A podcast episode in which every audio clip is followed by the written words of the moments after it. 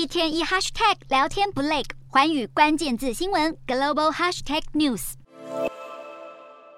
随着全球暖化加剧，北极海夏季融冰后可能出现新的航道，各国也开始聚焦在该地区的战略资源划分。尤其俄罗斯和中国近期在北极区的军事行动越来越频繁。美国国务院二十七日便宣布，将任命首位北极大使，专门协调和极区国家的外交事务。同时，北约也对俄国扩张表达担忧，并强调北极具有重大战略意义，应该增加这个地区的军事部署。除了军事上的对抗，由于北极富有石油、天然气等丰沛的自然资源，预计周边国家也将陷入大规模的资源争夺战。目前，俄罗斯和中国是北极海的两大航运国家，中国还计划在二零二五年打造一条极地丝路，来扩大海上贸易的影响力。作为北极理事会成员国之一的美国，当然无法坐视不管。根据美国地质调查局的统计，北极石油储量多达九百亿桶，占全球未碳开能源的百分之十三。天然气储量也多达四十七兆立方公尺。除了丰沛的油气资源外，北半球各国还争相在北极海铺设海底电缆，希望在数位基础建设上抢先布局。可见北极圈的资源争夺战正在逐渐白热化。